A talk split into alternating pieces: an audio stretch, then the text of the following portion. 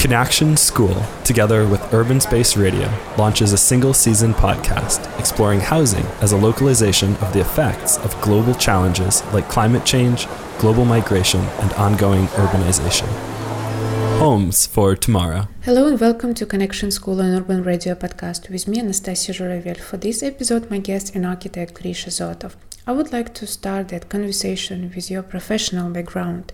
As I know, you have been living in Amsterdam for 10 years. Could you tell us what are you doing there as an architect? Uh, yeah, that's a good question. I will start a little bit uh, from before Amsterdam. Uh, I'm originally from Mariupol, from Ukraine. Then we moved to Kiev. Uh, then I did some uh, internship in Denmark in BIG. Then I moved to uh, Germany to do my master, and then Rotterdam, and then finally Amsterdam. And uh, working in like an OMA, Studio, the Architectancy, Zotov and Company for many many years. I gained quite a lot of diverse experience, and it was good time to quit my job. Yeah. And that's what I did. Uh, now I have an architectural practice in Amsterdam. Uh, we do quite a lot of diverse projects. Uh, also in Kiev, in Ukraine, we have uh, two big projects now. Um, projects starting from like interior design and product design, ending up with urban plans. And um, one of the direction, like uh, one of the main things we do now it's urban design and urban planning using computational tools and uh, we work with municipality of amsterdam to develop uh, a few areas uh, in amsterdam zuidas and amsterdam west. And since very recent time uh, since let's say nine months i'm co-founder of uh, uh, the good plastic company and I think we will talk about it. Yes, right? actually, yeah, yeah, I would like to talk about it. Since the mid 19th century, plastic has transformed the world. Even still, plastic architecture and structure, in which plastic is the primary building material, remain uh, mainly experimental. So, and there is always so much discussion about whether plastic is good or not and as far uh, you started a new project related to plastic, I would like to talk about it, of course. And please tell us what is the project and what is your role in the project. Uh, it's. Uh, I'll try to not to make it too long. Mm-hmm. Uh, plastic generally has a, a bad reputation. Uh, because the main reason uh, for the bad reputation is because it doesn't dissolve in soil uh, or outside for hundreds of years. This is bad part. Good part, it's fantastic material for extreme amount of applications like you see in uh, daily life. And what we do, we recycle unrecyclable. That's what by this I mean we take plastic, which usually burned to um, on the plants from like uh, waste to energy plants, or uh, it is just shipped overseas from Europe and civilized countries to third world uh, world countries, and this is the plastic which floats in oceans.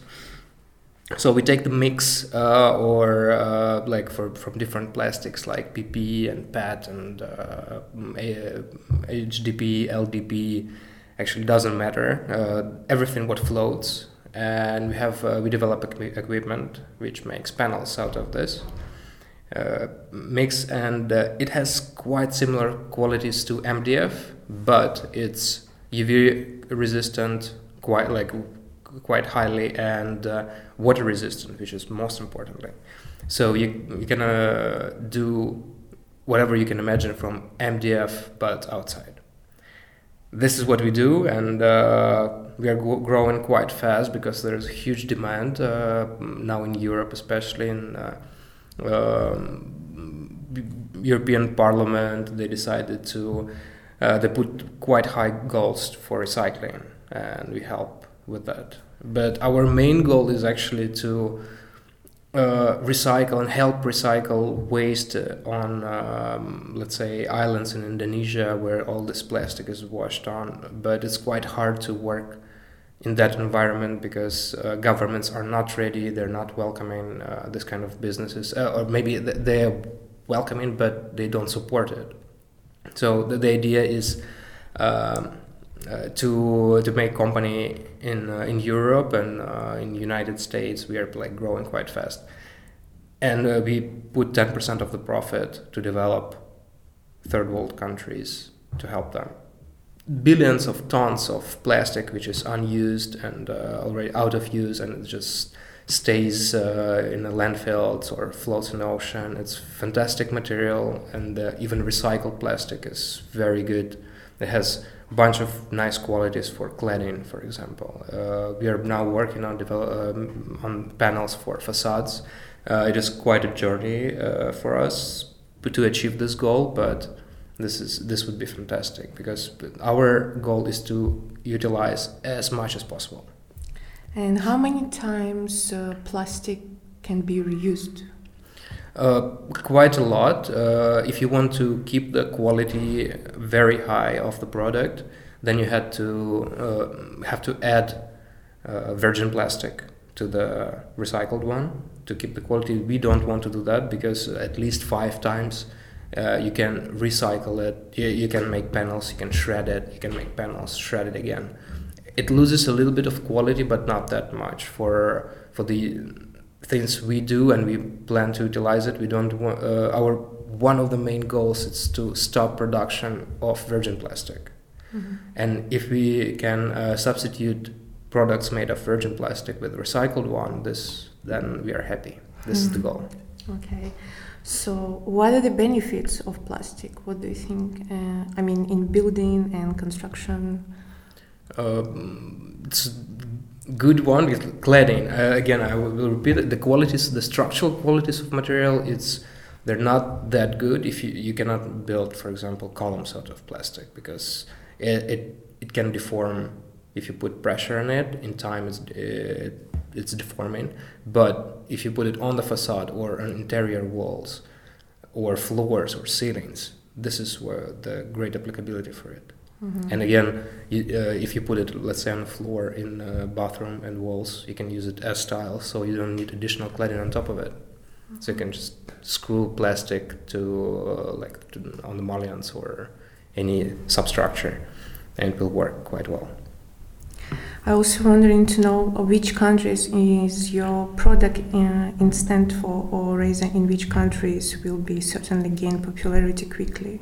If you have any understanding. Uh, for now, we have uh, production in. Uh, we have a headquarter, headquarters in Amsterdam. We have production in Almere, which is, uh, I would say, center of recycle in the Netherlands. That's why it was strategic location for us one of the ideas for us is to um, have as less as possible CO2 emission, and we're targeting zero. That would be great. That's why we locate our uh, production. It's quite small and mobile. Uh, we locate it next to the waste source, so there is no transportation. Uh, we recycle, let's say, on the uh, next to the recycling factories, so the, the sorting factories.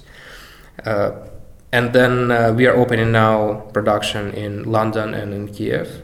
Uh, we have we are negotiating with Denmark, with Copenhagen, Zurich, and Milan now, and uh, building up uh, kind of ground for uh, United States. So we decentralized model of the uh, of our production because it's small, easy to build, and mobile. That's that's the key so we go where the garbage is not mm-hmm. uh, vice versa so we don't want to uh, emit any co2 we have uh, electric car to move around uh, as an architect what potential do you see in plastic and can a society like the idea to live in houses are mostly made of plastic and will it seems in this case that you live in eco-friendly house yeah, uh, good question. Uh, we are working on it. We are working on changing people' attitude towards what is plastic. It's not bad material. It's quite good if it's not polluting our planet.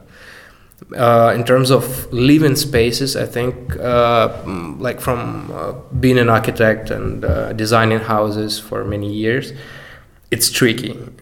limited amount of plastic can be definitely used for interior infinite amount of plastic can be used for exterior of your house so that the surfaces which, which you touch and lean on and uh, it's like of course natural materials are they're benefiting but uh, plastic can be part of the interior and especially of non-livable spaces mm. for housing again outside that's where i see the great applicability of it can be roof tiles can be um, paving tiles, can be facade panels, etc. Uh, in this uh, year in connections, we are talking about housing, and I'm wondering to ask you how to create more livable places to live, and what is the most important in the process of creating homes for tomorrow? Can be these homes with plastic. I mean. Um, they have to because this is not like uh, we cannot choose anymore. We have a huge problem uh, on this planet. They, we we polluted it with plastic like crazy, and it's it's people talk about we are trying to save the planet. Actually, we're trying to save ourselves on this planet. Uh, if uh, people will disappear, this plastic will dissolve in like four, eight hundred years, and everything will be perfect without us. Our goal is to stop polluting it so it will be still livable for animals and for human beings on this planet. Uh, yeah, and creating homes uh, for tomorrow. It's it's a tricky question. We do uh, projects like one of our projects, Kitai, where we we did a huge research about what is happiness, personal, human happiness, and we projected on the territory and uh, try to understand what human being need to live somewhere in with uh, in harmony and happiness? And the main answer is nature. So again, uh, it's not like direct applicability of plastic in the homes of tomorrow, but which we have to because we need to utilize this material and we need to reuse it and stop producing. But for homes of tomorrow, it's our goal is to clean the planet, and then nature is happiness, right? If you're next to nature, sometimes you need urban environment, but it's for a very temporary time. It's uh, human uh, natural field to go towards green and uh, mountain, sea, etc. If it's polluted and if it's unlivable, if we kill most of animals with uh, just waste and being not careful with what we produce, that will be quite sad. So there will be not many homes in, to- in tomorrow. Yes. And the last question I would like to ask you there are many projects are made of plastic already and I would like to ask you there is is there any project that would inspire you as an architect? Spanish architect, I, I think we had them on connections sometime in 2013 14. Mm-hmm. It's uh, Selgascano architects, oh, yes. and uh, you maybe remember their office space. Actually, their architectural firm is in the woods with glass roof. It's actually not glass; it's plastic roof. So they they are in nature, but in plastic container. They do a lot of fantastic things out of plastic, but the problem is they use virgin plastic, mm. and this is what we against of. Uh, so I think the same guys can do quite similar things with recycled plastic. It will be still colorful. It will be in high quality, but they should stop. Uh, another project is uh, People's Pavilion in uh, Eindhoven, where they uh, built pavilion uh, mostly out of recycled materials, and they clad it with uh, plastic, recycled plastic tiles, which is looks super good. It's of high quality, and it's exactly what where we should go altogether.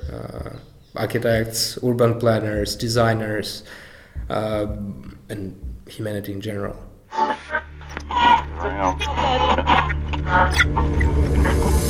Connection School, together with Urban Space Radio, launches a single season podcast exploring housing as a localization of the effects of global challenges like climate change, global migration, and ongoing urbanization. Homes for Tomorrow.